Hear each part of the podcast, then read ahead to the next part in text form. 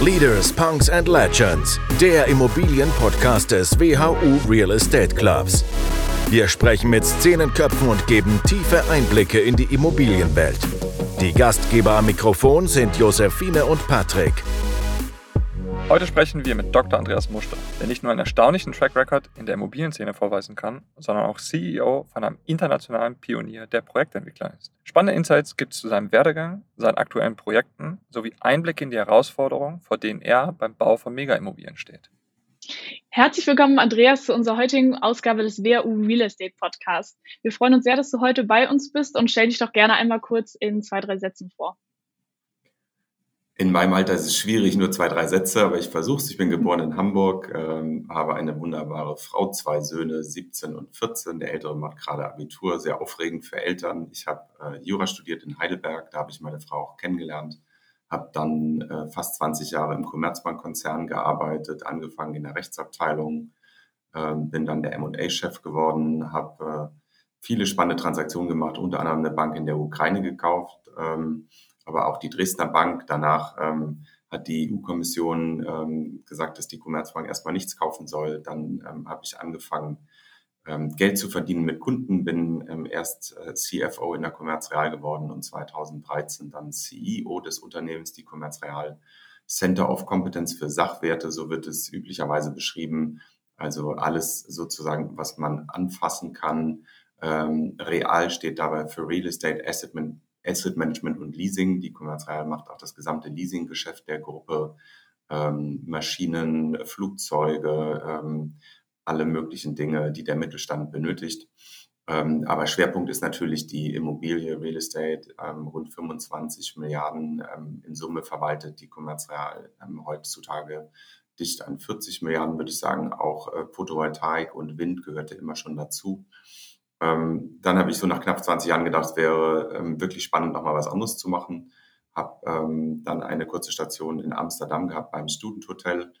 Ähm, bin danach zur Zech Group äh, gewechselt, war dort anderthalb Jahre im Vorstand verantwortlich für alle Real Estate-Themen ähm, und bin jetzt seit Oktober 2022 bei Edge, ein ähm, ursprünglich ähm, rein niederländischer Projektentwickler, inzwischen aber auch ähm, seit über zehn Jahren in Deutschland äh, vertreten mit vielen Projekten. Ähm, unser Anspruch ist es, ähm, because the world needs better buildings, ähm, der Marktführer zu sein in den Themen Nachhaltigkeit, Smartness, Wellbeing, Design, äh, zukünftig CO2-neutral, besonders flexibel. Für uns steht der Kunde absolut im Fokus, die Customer Experience äh, letztendlich geht es darum, ähm, Menschen auch weiterhin äh, zu begeistern von äh, insbesondere Büros und sozusagen mit dem Homeoffice zu konkurrieren und die ähm, Herausforderungen sowieso, die New Work, äh, Work-Life-Integration, all diese Themen heute bringen, mit der besten Solution zu begegnen. Ja, ein spannender Werdegang und danke schon mal für die, die kleinen Einblicke in die Unternehmen. Du hast äh, Rechtswissenschaften in Heidelberg studiert. Wie ist es denn dann dazu gekommen, ähm, ja, dass du dich mit dem Thema Immobilien befasst hast bei der Commerz Real AG? Ähm, ich habe tatsächlich in der Commerzbank ähm, mehrmals die Eurohypo, also den Immobilienfinanzierer der Gruppe, am Wickel gehabt. Ähm, der ist ja entstanden aus einer Fusion der Hypothekenbank der Deutschen Bank und der Dresdner Bank. Alle drei Großbanken haben ihre Immobilienfinanzierer zusammengeführt. Ähm, das war schon meine erste M&A-Transaktion. Dann haben wir ähm, irgendwann die Anteile der Deutschen Bank und der Allianz beziehungsweise Dresdner Bank übernommen. Das war meine zweite M&A-Transaktion. Die dritte war dann der Squeeze-Out bei der Eurohypo. Ähm, so hatte ich immer Immobilienbezug, hatte auch im M&A-Bereich immer Immobilienthemen. Ähm, bin auch von Haus aus, meine Eltern sind sehr immobilienaffin. Ich war immer schon ähm, ein Immobilienfan ähm, so man sagt ja, wenn man nicht draußen ist, ist man drin und wenn man drin ist, ist man Real Estate und ähm, wir haben so eine Verantwortung, ähm, Städte zu gestalten, Quartiere zu gestalten, das Leben von Menschen besser zu machen und äh, jede Immobilie ist einzigartig und ähm, ich liebe diese Branche, liebe dieses, diese Produkte und ähm, so war es dann nicht schwer, als ähm, die Bank dann den Vorschlag machte, dass ich in die Commerz Real gehe, mich dafür zu begeistern und jetzt bin ich seit 2009 halt auch direkt in der Immobilienbranche und äh, möchte die auch nicht mehr verlassen. Würdest du, würdest du sagen, dass äh, als Jurist dir das aktuell Vorteile bringt, in der Immobilienszene zu sein, weil gerade bei Großprojekten hat man ja sicherlich schon auch viel mit, mit juristischen Themen zu tun. Oder ist das mittlerweile schon so lange her, dass du sagst, ach, ich weiß ich alles gar nicht mehr? Naja, also ähm, alles, was wir tun, letztendlich mündet ja in Verträgen. Und um einen, einen wirklich guten Deal zu verhandeln, musst du letztendlich die Verträge auch verstehen. Das ist, ähm, ob du jetzt M&A machst oder ob du einen Share-Deal oder einen Asset-Deal machst. Ähm, es ist immer irgendwie ein Vertrag relevant, ähm, auch wenn es jetzt um die ganze Regulierung geht, wenn es um die Taxonomie geht, wenn es um viele dieser Themen geht, ähm, ist es ganz sicherlich nicht hinderlich, ein Jurist zu sein. Auf der anderen Seite ähm, glaube ich trotzdem, dass Bauingenieure und Architekten auch Vorteile haben, ähm, so wenn du von der Pika auf ähm, die Projektentwicklung oder das Bauen lernst, ist das sicherlich auch ein Vorteil. Ähm, in, in Summe würde ich jetzt für mich sagen, es hat mir bisher nicht geschadet, ähm, aber ich habe auch immer versucht, schnellstmöglich zu lernen und mich weiterzuentwickeln. Und das bringt mir auch ähm, in meiner Karriere besonders viel Spaß, dass mir immer wieder Menschen Aufgaben zugetraut haben, wo ich meinen Horizont erweitern musste. Du sagst ja gerade, es hat dir quasi definitiv nicht geschadet, das Jurastudium, aber würdest du es vielleicht rückblickend auch nochmal anders machen? Oder hättest du gesagt, ja, ein Studium in dem Bereich hätte mir vielleicht auch nochmal helfen können? Also meine Eltern haben beide BWL studiert, mein Bruder hat auch BWL studiert und als zweitgeborener, äh, trotziger, kleiner Bruder habe ich natürlich gesagt, ich studiere jetzt nicht auch noch BWL und dann hatte irgendein Freund meiner Eltern gesagt, auch studiert auch Jura, dann kannst du alles machen. Dann habe ich gesagt, super, ähm, dann studiere ich Jura, dann kann ich alles machen.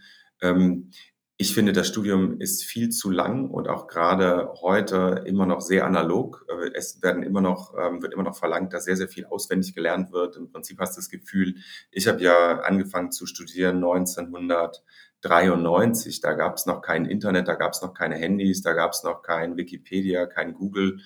Ähm, und finde schon, dass man diesem Umstand Rechnung tragen sollte und die Lehrpläne und die Art, wie das Wissen vermittelt wird, längst hätte umstellen sollen.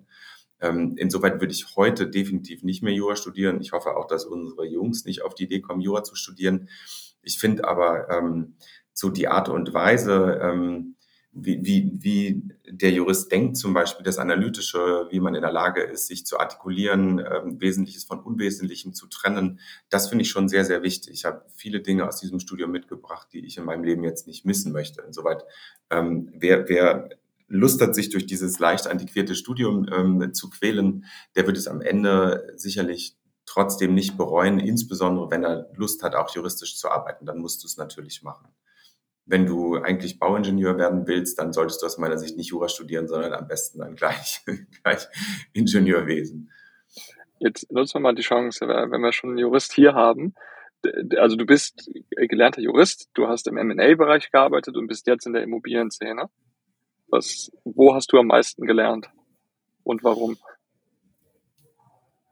Uh, ähm, also ich, ich sag mal, die, die Transformation, ähm, durch die wir jetzt ja schon seit etlichen Jahren gehen, ähm, was das Thema Digitalisierung, Nachhaltigkeit angeht, ähm, aber auch das War for Talent, es drehen sich ja unheimlich viele Dinge um. Früher, als ähm, mein Vater ähm, in meinem Alter war, da ähm, musste er sicherlich nicht mehr so viel lernen. Da waren Hierarchien klar, da ähm, haben die eine Anzeige in der Zeitung aufgegeben und kamen Wäschekörbe, Bewerbungen und so. Das war alles ein bisschen anders. Ähm, und ich würde sagen, was mir insgesamt nicht so klar war, ist, dass das Lernen gar nicht aufhört. Ähm, ich hatte jedenfalls früher immer so das Gefühl, super, irgendwann bist du alt genug, da musst du eigentlich nichts mehr lernen und dann erntest du sozusagen nur die Früchte deiner Arbeit. Das ist ja definitiv heute nicht mehr so. Wir sehen ja, wer nicht bereit ist, ähm, der, der ähm, Transformation, mit der Transformation Schritt zu halten und wer auch nicht akzeptiert, dass heute anders geführt wird, dass ähm, man mit Mitarbeitern ganz anders umgeht, dass die Kultur von Druck und Angst und Wissen ist Macht, dass die weg ist und dass es heute um Partizipation geht, um Impact, um Delegieren, ähm, auch um Spaß bei der Arbeit, also sich nicht so ernst zu nehmen, wer nicht bereit ist, das zu lernen und ähm, sich in diese Richtung zu entwickeln, der wird halt auch nicht mehr erfolgreich sein. Okay, aber ich meine, das ist ja letztendlich das, äh, das kannst du ja überall erfahren und lernen. Ne? Also es ist ja jetzt kein, keine branchenabhängige, ähm, kein branchenabhängiges Learning, was man, was man erfahren kann. Ja, und ich glaube aber auch, also gerade wenn du Führungskraft bist, äh, die, die fachlichen Dinge sind natürlich definitiv auch wichtig und da lerne ich jetzt ähm, ganz genauso viel, wie ich als Jurist früher in der Bank gelernt habe. Ähm, aber du bist natürlich als Manager schon ähm, vor allen Dingen auch dafür verantwortlich, die Weichen zu stellen, jetzt in einem Unternehmen, die strategisch richtigen Fragen zu stellen, ähm, zu delegieren, sicherzustellen, dass auf den wesentlichen Funktionen die richtigen Menschen arbeiten und ähm, Teams zusammenzustellen, die erfolgreich sind, die ähm, kollaborieren. Das ist ja vor allen Dingen die Aufgabe der Führungskraft und nicht mehr sozusagen in Sohle 17 runterzugehen. Auf der anderen Seite musst du natürlich trotzdem sicher sein, ähm, muss halt schon beurteilen, ist es auch der richtige Mensch auf der richtigen Funktion, um, um ähm, also das heißt, natürlich musst du dich auch fachlich ähm, in gewisser Weise einarbeiten. Aber ich habe für mich die Erfahrung gemacht, auf jedem Job, auf dem ich war, musste ich wahnsinnig viel lernen. Ich glaube, das ist auch so ein bisschen mein Naturell. Ich mag es, ich fühle mich wohler, wenn ich verstehe, was die Leute mir erzählen. Ich habe immer ein ungutes Gefühl, wenn ich ein Thema als Manager verantworte, was ich nicht fachlich durchdringe. Was sind denn vielleicht so ein paar Highlights oder an was, wenn du jetzt ähm, auf deine Karriere zurückblickst, was sticht da irgendwie vielleicht besonders hervor oder was war ein Projekt, was dich am meisten begeistert hat oder wo du am meisten vielleicht auch bewegen konntest? Gibt es etwas? Ich glaube schon, der, der Kauf der Dresdner Bank war ein echter Meilenstein. Daran haben wir äh, über ein Jahr, ähm, ich würde mal wirklich sagen, fast 365 Tage, Tag und Nacht gearbeitet. In solchen Transaktionen geht's hoch und runter, hin und her. Ähm, wenn du das dann endlich geschafft hast und unser Announcement war ja der 31.08.2008, das war zwei Wochen vor Lehman. Ähm, es war eine, eine turbulente Zeit, aber es wusste natürlich keiner, dass Lehman dann kommt.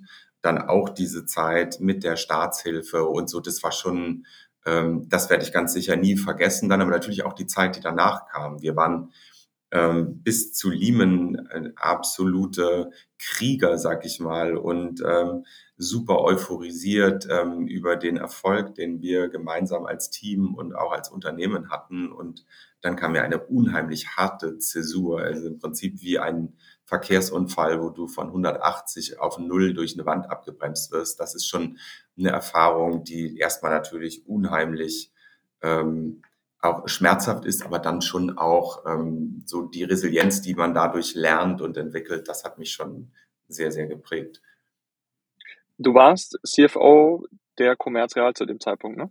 Nee, ich war, ich habe, ähm, also das, es gibt einen Bereich Mergers und Acquisitions, der alle ähm, Transaktionen der Gruppe macht. Also nicht das Kundengeschäft, sondern wirklich Principal M&A, wie man sagt, alles, was die Gruppe gekauft oder verkauft hat. Ähm, das hat dieser Bereich verantwortet und ähm, als der Bereichsleiter war ich halt ähm, maßgeblich für den Erwerb dieser, dieser Transaktion verantwortlich. Das ist natürlich ein Riesenteam. Du hast natürlich ähm, Berater ohne Ende und Due Diligence Teams, die die Marktseite, die Marktfolgeseite, Finance, IT, Compliance, all diese Dinge. Ähm, aber es, es führt dann halt zusammen im ähm, ja, als, als Projektleiter und äh, letztendlich war ich dafür verantwortlich, dass das Projekt gesamthaft durchgeht und dass da eine ordentliche Entscheidungsvorlage erstellt wird oder mehrere Entscheidungsvorlagen erstellt werden und dass am Ende alle Beteiligten in die Lage versetzt werden, eine ausgewogene ähm, Entscheidung zu treffen, die auf, ähm, auf einer Faktenbasis basiert, auf der man im Nachhinein auch sagen kann, das war die richtige Entscheidung können eigentlich schon fast Aber es gibt, also es gibt umnennen und äh, über Kauf, Verkauf äh, Dresdner Bank mitsprechen, aber ja, genau. Immobilie. nee, nee, und es gibt auch wirklich, also so, wir haben ähm, jetzt im Jahr 2019 zum Beispiel in der Commerz Real, würde ich wirklich sagen, wir haben verstanden, wie es funktioniert. Wir haben uns gemeinsam wirklich ähm, in den Flow gearbeitet und haben mit dem Millennium Portfolio das größte Portfolio erworben, was es gab, super kompetitiv ähm, da haben wir ohnehin mehrere richtig coole und gute Geschäfte gemacht. Ich habe so mehrere Situationen in meinem Berufsleben, an die ich mich sehr, sehr gerne erinnere. Sehr spannend. Ja, dann lass uns doch gerne mal so ein bisschen auf das Thema Nachhaltigkeit und ähm, Digitalisierung ähm, angehen. Ähm, uns beschäftigt ja das Thema Klimawandel total. Ähm, die Bau- und Immobilienbranche ist ja für 40 Prozent des Carbon Footprints äh, verantwortlich und wenn wir uns die Bilanz anschauen, ist sie natürlich noch schlimmer, wenn wir den Berufspendelverkehr mit einbeziehen. Ähm, wo siehst du denn momentan vielleicht in deiner aktuellen Position Möglichkeiten, da etwas zu verändern? Und warum ist das Thema auch für dich persönlich so wichtig?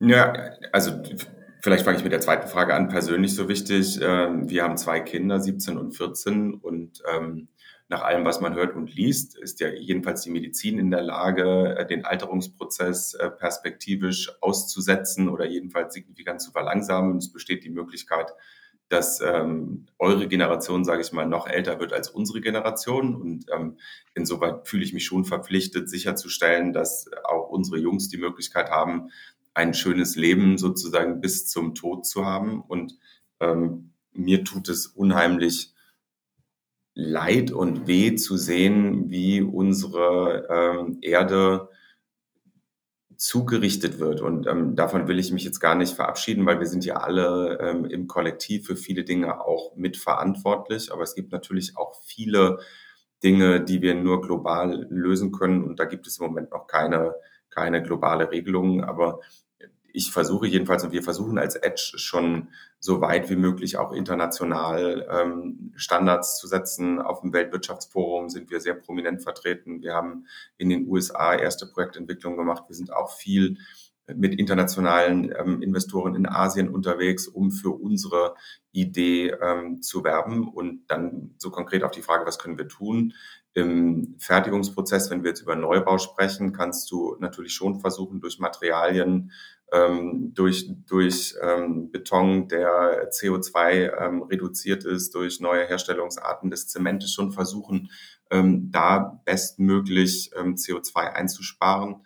Ähm, es geht aber, glaube ich, vor allen Dingen auch darum, unsere Bestände zukünftig ähm, nachhaltig zu machen, weil wir reden ja von ein bis zwei Prozent Neubau und wir wollen immer weniger Flächen versiegeln, was ja auch richtig ist. Insoweit müssen wir halt sehen, dass wir die Bestände ähm, genauso cool machen wie den Neubau.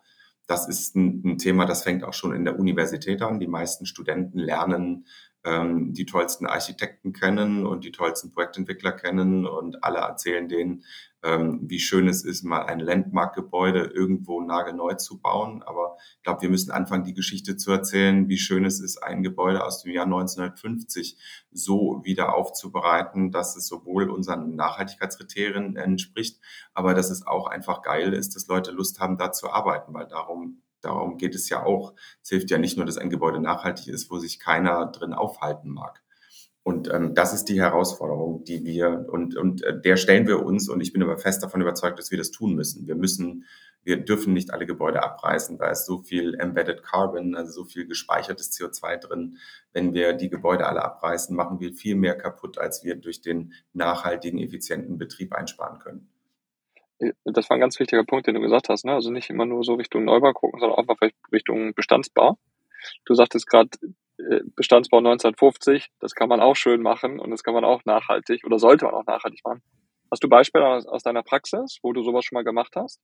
Absolut, ja. Wir haben, ähm, wir haben Beispiele, in, ähm, jetzt in Deutschland noch nicht. In Deutschland haben wir tatsächlich bis jetzt nur neu gebaut. In Amsterdam sind wir auch da wieder der Vorreiter für Bestandsentwicklung. Ähm, da gibt es mehrere, ähm, ich würde mal sagen, atemberaubende Assets. Ähm, jetzt muss man aber natürlich auch sagen, nicht jede Immobilie qualifiziert dafür. wir müssen wahrscheinlich als Nutzer dann in bestimmten Bereichen schon auch Abstriche machen, wenn wir das Thema wirklich ernst nehmen wollen. Es ist eine Illusion zu glauben, dass du aus jedem Bestandsgebäude eine spektakuläre, nagelneue Büroimmobilie machen kannst. Ich glaube, ähm, das wird so nicht funktionieren. Wenn wir aber alle verstehen, dass wir nicht immer nach dem genialen Neubau ähm, lechzen dürfen, sondern wenn zum Thema Nachhaltigkeit ja auch das Nutzerverhalten gehört, ähm, dann, dann sehe ich eine gute Chance. Ähm, es gibt aber, das müssen wir schon auch sagen, es gibt Gebäude, wo der Euro, den du reinsteckst, danach kein Euro mehr ist, sondern vielleicht nicht mal mehr 50 Cent ist. Und da ist es natürlich sehr, sehr schwierig, ohne staatliche Förderung. Ähm, ein, ein privatwirtschaftliches Unternehmen darf eigentlich so ja nicht wirtschaften. Du darfst ja keinen Euro ausgeben. Du verschwendest ja sozusagen Firmenvermögen, wenn der danach nur noch 50 Cent wert ist. Ja, apropos Neubau, was mich total interessieren würde, wäre das äh, Projekt des Amazon äh, Towers, wo ja Edge auch beteiligt gewesen ist. Du bist ja jetzt erst ähm, einige Monate dort, aber hast du vielleicht ein paar Infos, die du mit uns scheren kannst, weil es ja wirklich ein beeindruckendes Gebäude ist, das größte Gebäude Berlins aktuell und äh, ich nehme an auch, dass das sehr nachhaltig gebaut wurde, worauf du ja eben auch mit dem Beton schon eingegangen bist. Hast du da ein paar Insights für uns?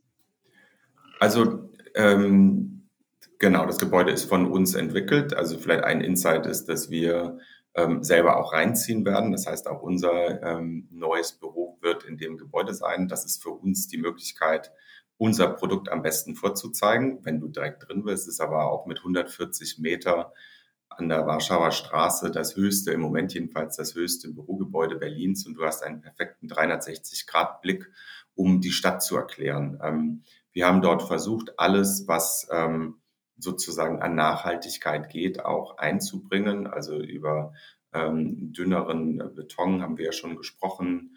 Ähm, wir haben Adastertechnik da, um alle Materialien sauber zu dokumentieren. Ähm, wir haben ähm, auf der Baustellenlogistik, äh, was Abfall und sowas angeht, versucht, ähm, die, die aktuell bestmöglichsten Standards einzuhalten.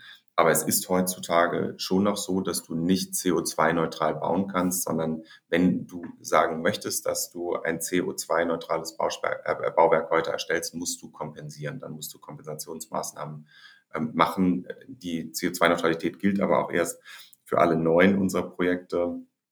Der Amazon Tower wird nicht CO2-neutral sein, aber schon mit wesentlich weniger CO2-Verbrauch auskommen als vergleichbare Gebäude. Okay, ähm, genau. Und ähm, heißt der Amazon Tower, heißt der offiziell auch Amazon Tower? Weil ich habe gelesen, dass Amazon ja Hauptmieter ist, aber wenn, wenn du sagst, ihr seid jetzt auch drin, ähm, ist dann nur Amazon oder auch noch andere? Nee, es, ist, ähm, es gibt so ein bisschen Gewerbeflächen, aber ähm, den ganz großen Teil der Büroflächen ähm, übernimmt Amazon. Der heißt aber nicht Amazon Tower, sondern der heißt Eastside Tower. Mhm. Und ähm, im 35. OG, also ganz oben, wird das Büro von Edge sein und ein Gastronomiekonzept mit äh, herrlicher Dachterrasse und Blick über Berlin. Aber es ist also ganz maßgeblich, ist es Amazon auf jeden Fall quasi das, das Filetstück des Objektes selber gesichert. Also, was soll ich dazu sagen? Aber auf jeden Fall, wir haben das genommen, was äh, Amazon nicht anbieten wollte. Ja, verstanden.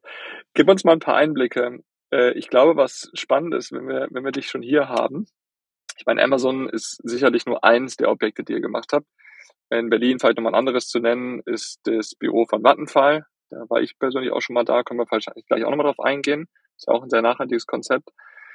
Ähm, vielleicht kannst du uns ein paar Eindrücke geben. Also wenn, wenn jetzt, wenn man jetzt mit Amazon spricht, als amerikanischer Konzern, die verstehen ja meistens auch den, den deutschen Immobilienmarkt vielleicht nicht ganz so gut, weil es in Amerika anders läuft. Wie, wie läuft das so ab? Also spricht man da viel mit der Politik? Ähm, wie sieht das mit, mit Baugenehmigungen aus? Was muss man da alles machen? Spricht man tagtäglich mit Amazon? Also versuch mal so ein bisschen äh, uns Dinge mitzugeben, die du vielleicht als Student oder Young Professional vorher so noch nie gehört hast. Ja, also wenn, wenn ähm, möglich, würde ich es natürlich ein bisschen abstrakter ähm, von ein bisschen abstrakter beschreiben, weil Amazon ist da nicht anders als andere Mieter und ähm, ist halt höchstens vielleicht etwas sensibler. Ihr wisst, dass Amazon bisher in Deutschland ja sehr, sehr unauffällig agiert hat, äh, nach allem, was ich höre. Ähm, und das sehen wir jetzt ja auch in unserem Tower. Inzwischen ist es ja Public Knowledge, dass es Amazon ist, aber es war bisher ein Unternehmen, was durch seine Plattform ähm, sozusagen auf sich aufmerksam gemacht hat und was sozusagen eher ähm, dann, dann im, im, Lieferdienst unterwegs war, als dass es als großer Corporate aufgefallen ist. Ähm, grundsätzlich kannst du aber sagen, dass so eine Vermietung ähm, wenn du so einen großen Mieter hast mit so viel Quadratmetern, eine sehr, sehr langwierige ähm, Verhandlungszeit erfordert. Also sicherlich schon, ähm, kannst sicherlich gut ein Jahr zubringen miteinander.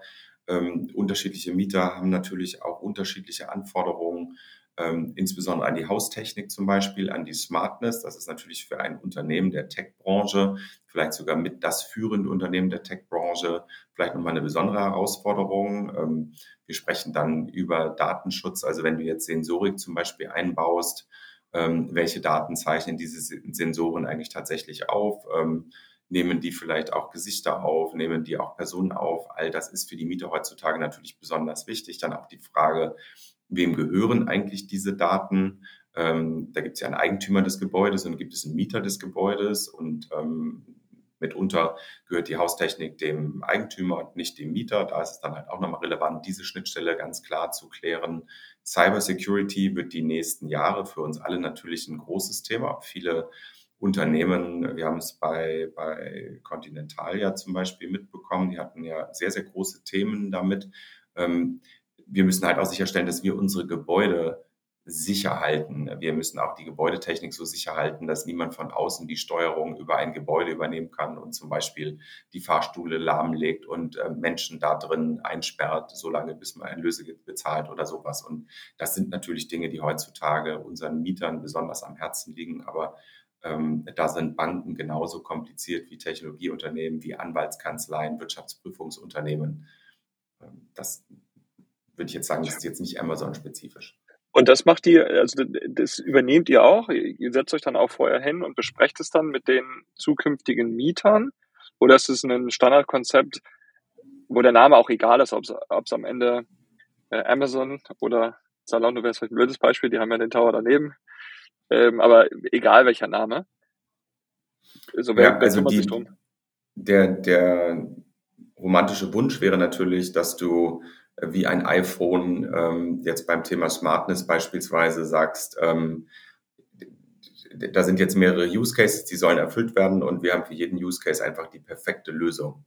Und ähm, wir, wir customizen es nicht so, dass du immer wieder ein komplett neues Paket bauen musst, weil es natürlich dann jedes Mal ähm, komplexitätserhöhend ist, sowohl im Entwerfen als auch im Einbauen, dann als auch im Managen später.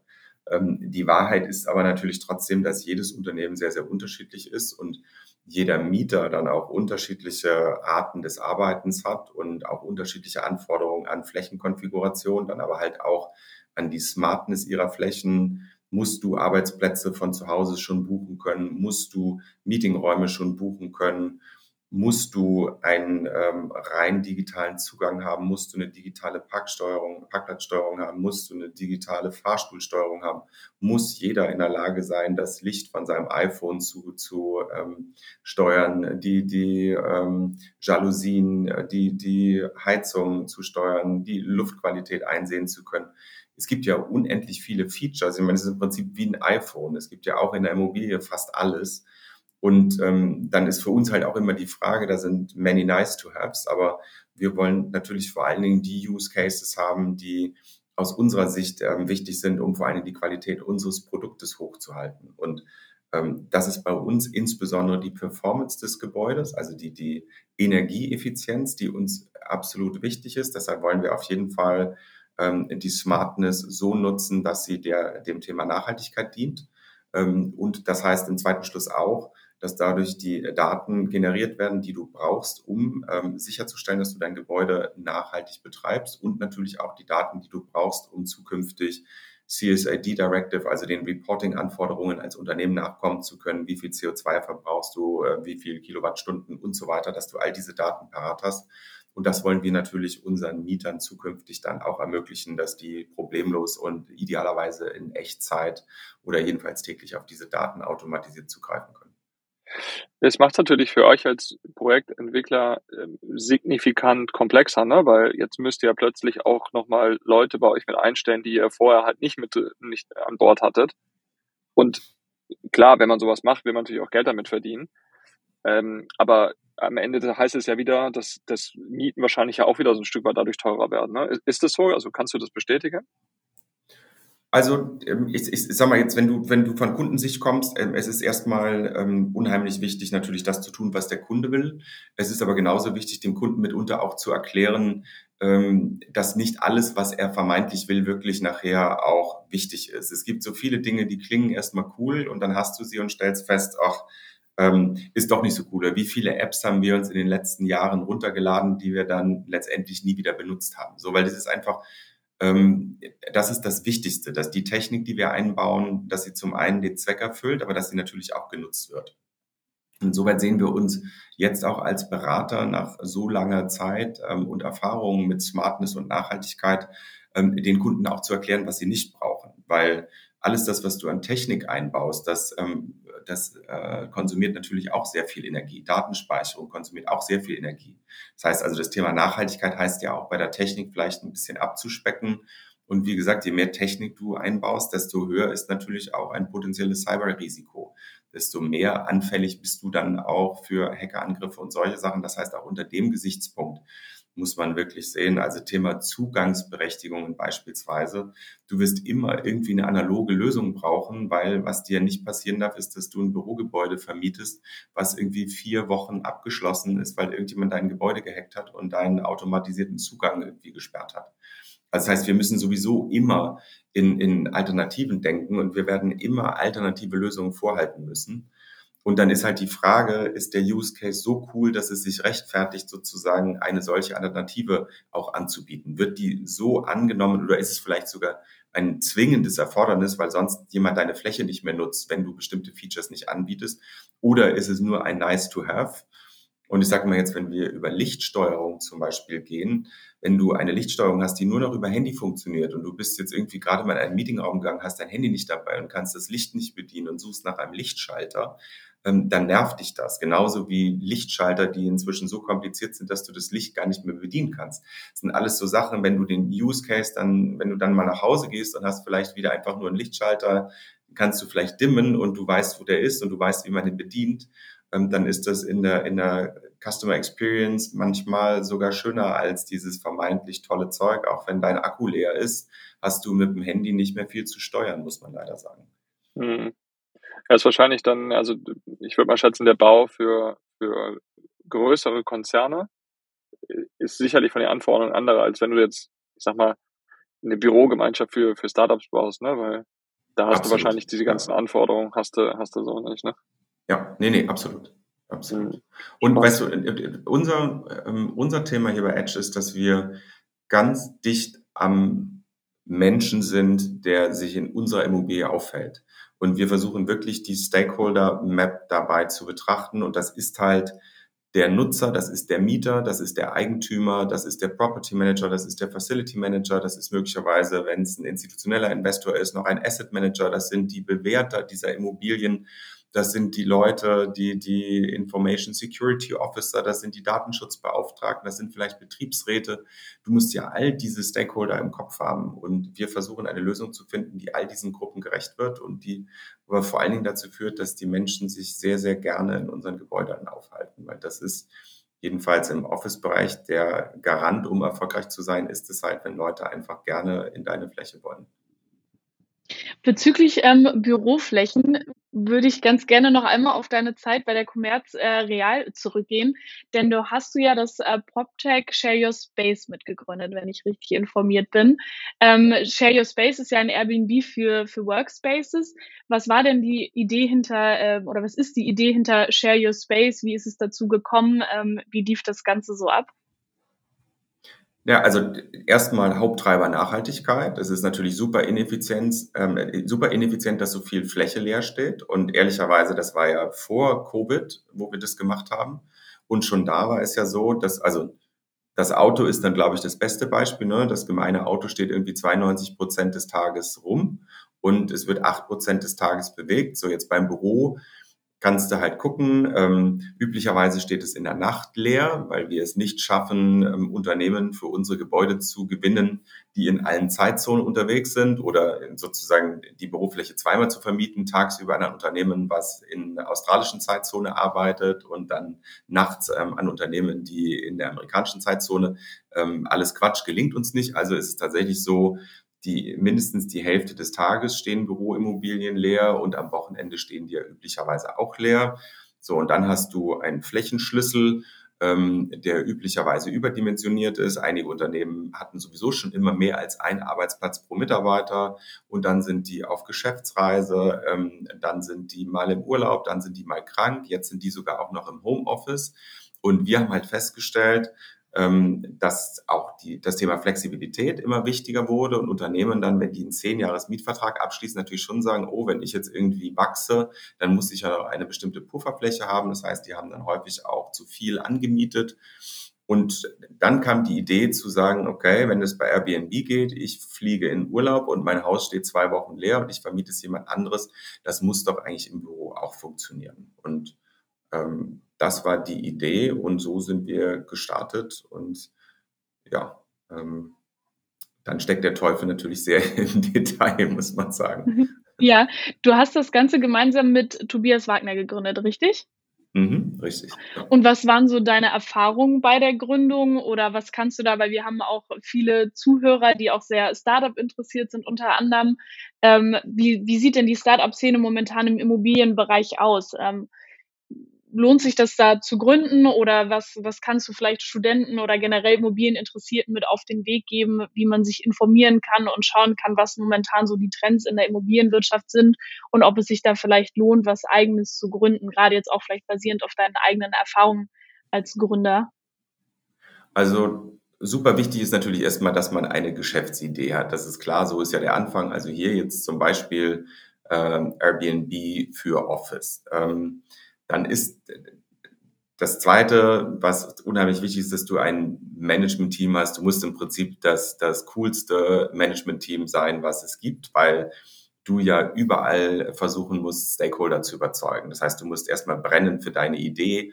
Ähm, du musst in der Lage sein, dich kurz und prägnant auszudrücken. Du musst komplizierte Sachverhalte einfach machen. Ähm, die Leute müssen dir zutrauen, dass du eine gewisse Ausdauer und Resilienz hast, um so ein Thema auch dauerhaft voranzutreiben. Heutzutage ist Internationalität sicherlich auch ähm, elementar wichtig, dass du natürlich Englisch sprichst und ähm, ja, also so, was macht, was macht Supermanager aus? Das kann man so im Einzelnen gar nicht sagen. Das ist wahrscheinlich ein, eine ganze, ein, ein, ein, ein große Anzahl von Zutaten, die ähm, jemanden entweder besonders überzeugend machen oder nicht so überzeugend machen. Und wenn man nicht so überzeugend ist, dann sollte man aus meiner Sicht sich jemanden an seine Seite suchen, der ähm, richtig überzeugen kann, weil das brauchst du halt. Ähm, dann ist es wichtig, dass man wirklich ein Kundenproblem löst. Man ist häufig versucht, zu denken, dass es ein Kundenproblem ist. Aber ein Kundenproblem ähm, ist nur dann ein Kundenproblem, wenn es so groß ist, dass ein Kunde auch bereit ist, dafür richtig Geld in die Hand zu nehmen. Es gibt so nice to haves, aber ähm, wenn es den Leuten nicht fehlt oder wenn es den Leuten keine wesentliche Verbesserung bringt, dann gerade in schlechten Zeiten werden die dafür kein Geld ausgeben. Dann ist es wichtig, dass man einen ähm, sehr realistischen Zeithorizont einplant, den man braucht, um ähm, das Geschäft sozusagen wirklich zum Abheben zu bringen. Und die allermeisten neigen dazu, diesen zu optimistisch zu sehen. Und ähm, viele Ideen äh, scheitern daran, dass einfach das Geld ausgeht. Und ähm, darauf sollte man sich wirklich vorbereiten, lieber sozusagen ähm, angedachte Zeit mal drei nehmen, weil gerade in Deutschland ist vieles viel komplizierter, als man denkt. So, und dann für mich am Ende das Wichtigste ist dann eine realistische Skalierbarkeit. Also was man so sagt, einen großen Markt und idealerweise dann das Potenzial, einen Marktanteil von 100 Prozent zu erobern. Was, was nicht cool ist, gerade für Venture Capital Geber ist, wenn, wenn die Idee nicht skalierbar ist und wenn du eher sozusagen über ähm, hier mal eins und da mal eins, hier mal neuer Kunde, da mal neuer Kunde sprichst, ähm, die, die wirklichen Unicorns sind ja die, die ähm, wahnsinnig viel Geld einsammeln, weil sie damit wahnsinnig wachsen können und die dann irgendwann sagen, so jetzt bin ich genug gewachsen, jetzt brauche ich ein bisschen weniger Geld und die dann sofort auf einen profitablen Geschäftsbetrieb umstellen können und dann sozusagen aus den Gewinnen, die sie erzielen, einen Teil dann für die weitere Investition ins Geschäftsmodell nehmen. Ähm, wenn du aber ein Geschäftsmodell bist, was Geld nur braucht, nicht um sozusagen die Sales-Bemühungen immer weiter voranzuführen und immer mehr Kunden einzusammeln, sondern wenn das das Geld braucht, um sozusagen deine Organisation zu finanzieren und nicht den Wachstum, dann ähm, wird es aus meiner Sicht sehr, sehr schwer sein, Investoren zu finden und dann wird es halt auch sehr, sehr schwer sein, erfolgreich zu sein. Ja, du bist ja auch international relativ erfahren und viel unterwegs. Gibt es denn ein Land, ähm, wo du sagst, da kommen gerade irgendwie sehr, sehr viele Startup-Ideen im Immobilienbereich oder das Land ist generell auch, sage ich mal, von der Politik werden da viele Ideen unterstützt. Fällt dir dann Land ein? Oder würdest du auch sagen, oder wie schätzt du Deutschland auch vor allem im Vergleich ein zu anderen Ländern? Also Israel, USA sind uns natürlich um Längen voraus. Da sitzt das Geld. Ähm, vermeintlich viel, viel lockerer. Wir haben ja in Deutschland so diese Sparkassenmentalität, dass wir sagen, okay, jetzt gebe ich dir mal irgendwie eine Million und äh, nach sechs Monaten frage ich dann aber auch schon nach, so wie viel ist es denn jetzt wert? Und Ähm, also wenn dann noch mal jemand kommt und sagt, jetzt bräuchte ich noch mal eine Million, dann wird es ja schon sehr, sehr schwierig. Und wir sehen ja gerade so, dass ab Series A wird es dann echt schwer in Deutschland äh, signifikante Beträge zu mobilisieren. Ähm, wir haben diese Töpfe nicht und das erzählt ja auch jeder und ich glaube, das stimmt aber auch. Wenn du in den USA im Keller dein altes Gewerbe abmeldest, dann kannst du im ersten Stock dann auch gleich die nächste Idee anmelden. Das ist definitiv in Deutschland nicht so. Wenn du einmal was gegen die Wand gefahren hast oder vielleicht zweimal was gegen die Wand gefahren hast, dann bist du irgendwie auch verbrannt und die Deutschen haben dann auch Spaß, ähm, daran immer wieder hervorzuheben, dass das ja jetzt wirklich ein Investor ist, dem sollte man definitiv kein Geld mehr geben, während ich ja sage, derjenige, der permanent neue Dinge ausprobiert, hat die größte äh, Möglichkeit, das größte Potenzial, irgendwann auch mal eine wirklich geile Idee zu entwickeln. Und du lernst auch mit jeder Idee, die dann irgendwie nicht geklappt hat, lernst du ja unheimlich viel. Und äh, wenn wir untersuchen, die größten Gründer von Unternehmen, was die für eine Historie von Fuck-Ups haben und wie viele Fuck-Up-Nights die auch gefeiert haben, dann muss man eigentlich wissen, dass das genau der richtige Weg ist, Fehler oder Dinge auszuprobieren. Das gehört einfach dazu. Aber diese Fehlerkultur haben wir in Deutschland nicht. In Deutschland sagen wir, wenn du etwas ausprobierst und das funktioniert nicht, ist es ein Fehler. Ich sage, für mich ist es überhaupt kein Fehler, sondern es wird nur dann ein Fehler, wenn du weißt, dass das, was du ausprobiert hast, nicht funktioniert und du es trotzdem weitermachst aus Angst, dass dich jemand sonst als Loser bezeichnen könnte oder dein Chef oder wer auch immer sagt dann, das ist ja alles in die Hose gegangen. Dann wird es ein Fehler. Wenn du selber nicht mehr überzeugt davon bist, dann musst du es natürlich auch einstellen und sagen, okay, haben wir ausprobiert, haben wir viel gelernt, machen wir nächstes Mal anders. Nächste Idee. Das ist in Deutschland aber echt schwer. Würdest du sagen, das sind so die einzigen Gründe, dass wir eben einfach noch so ein bisschen dieses Mindset oder diese Kultur haben? Oder was sind vielleicht noch Maßnahmen oder was kann noch passieren in Deutschland, damit, ähm, damit es eben mehr Startups gibt, damit die Szene eben, genau, damit es einfach mehr Innovation in der Immobilienwirtschaft gibt? Grundsätzlich ist ähm, die Regulierung in Deutschland natürlich auch im Bauwesen Wahnsinn. Ähm, unsere Vorschriften sind schon Wahnsinn. Unser Föderalismus ist dann irgendwie auch Wahnsinn. Ähm, es ist ja nicht nur Bundsache, sondern es ist auch Ländersachen. Es sind die Kommunen. Jeder redet in alles rein. Ähm, es ist eine Verwaltungslandschaft, die sehr, sehr schwierig ist. Wenn wir jetzt über, über Wohnen reden, ähm, dann, dann musst du ja sagen, gerade wo jetzt die Zinsen so hoch sind, je länger so ein Entwicklungszeitraum ist, desto mehr Eigenkapital bindest du und desto teurer wird so ein Projekt. Und auch das musst du dann ja irgendwann über die Mieten wieder reinholen. Insoweit ist ja auch Geschwindigkeit so wahnsinnig wichtig. Deshalb hatten mir diese LNG-Terminals dann schon gut gefallen, weil da ja auch sehr, sehr viele Genehmigungswege zu durchschreiten waren. Und wir haben ja gesehen, das geht grundsätzlich. Aber wir müssen uns in Deutschland ganz klar fokussieren. Wir müssen unsere Infrastruktur in den Griff bekommen. Wir müssen aber auch unsere Daten in den Griff bekommen. Ähm, wir, wir sind, was, was das angeht, aus meiner Sicht heillos zurück, ähm, wie lange es dauert, bestimmte behördliche Genehmigungen zu bekommen. Oder dann, ich meine, auch im Bauen, das ist unglaublich, wie lange es dauert, wenn du ähm, ein Grundstück durch einen Bebauungsplan hin zur Baugenehmigung, hin zur Fertigstellung bringen möchtest. Das ist einfach viel zu lang heutzutage.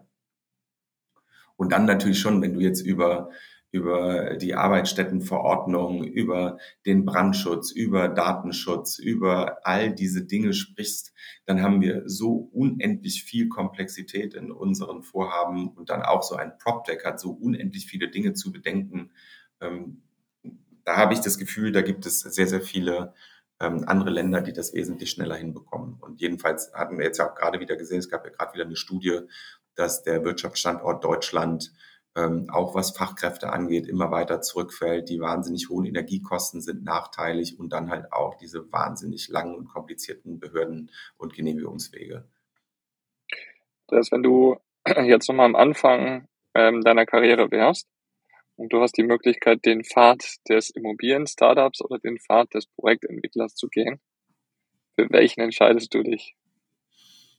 Das ist jetzt eine gemeine, das finde ich insoweit eine gemeine Frage, weil der Projektentwickler ist ja schon auch ähm, ein Unternehmer. Also für mich wäre die erste Frage, würde ich nochmal in eine Corporate-Welt gehen oder würde ich Unternehmer werden? Da würde ich auf jeden Fall sagen, ich würde Unternehmer werden, weil wenn du ähm, noch keine Kinder hast und sozusagen nur für dich verantwortlich bist, ähm, dann solltest du dir die Freiheit nehmen, wenn du Bock dazu hast, dich auf jeden Fall auszuprobieren. Es ist eine wahnsinnige Chance. Man lernt, ich glaube, du lernst nie wieder so schnell, als wenn du selber sozusagen verantwortlich bist für deine eigene unternehmerische Idee. Ähm, das besser als jedes Praktikum, besser als, als viele Lehren wahrscheinlich ist es einfach zu sagen, aber natürlich nur, wenn du auch eine geile Idee hast. Ich würde jetzt nicht auf Krampf irgendwie sagen, aber wenn, wenn, wenn du irgendwas hast, das würde ich auf jeden Fall machen. Äh, wenn dir keine geile Idee einfällt, dann würde ich auf jeden Fall Projektentwickler werden, ist ja klar. Okay. Und äh, also vielleicht von meiner Seite so die letzte Frage. Ähm, wenn du jetzt nicht die Idee hast, ein Startup zu gründen, gib uns doch mal deine Perspektive. Warum sollten Studenten, Young Professionals in der Immobilienszene arbeiten? Ich habe ja vorhin gesagt, wenn du nicht draußen bist, bist du drin und wenn du drin bist, bist du Real Estate. Äh, wenn wir über Digitalisierung sprechen, glaube ich, sollten wir auch nicht darüber sprechen, Digitalisierung in die Immobilie zu bekommen, sondern eher die Immobilie in eine digitale Welt zu bringen. Wir, wir planen im Moment ja jede Immobilie komplett autark. Wir sollten aber eher in Quartieren denken. Wenn wir über eine Smart City denken, dann ist es Real Estate, dann ist das Mobilität, dann sind das Daten. Und diese Dinge zu vernetzen, ist unheimlich spannend. Wir haben eine Riesenverantwortung in der Branche und wir brauchen junge, ähm, crossfunktional denkende Talente, die diese Ideen weiterbringen und die diese Vernetzung nach vorne bringen.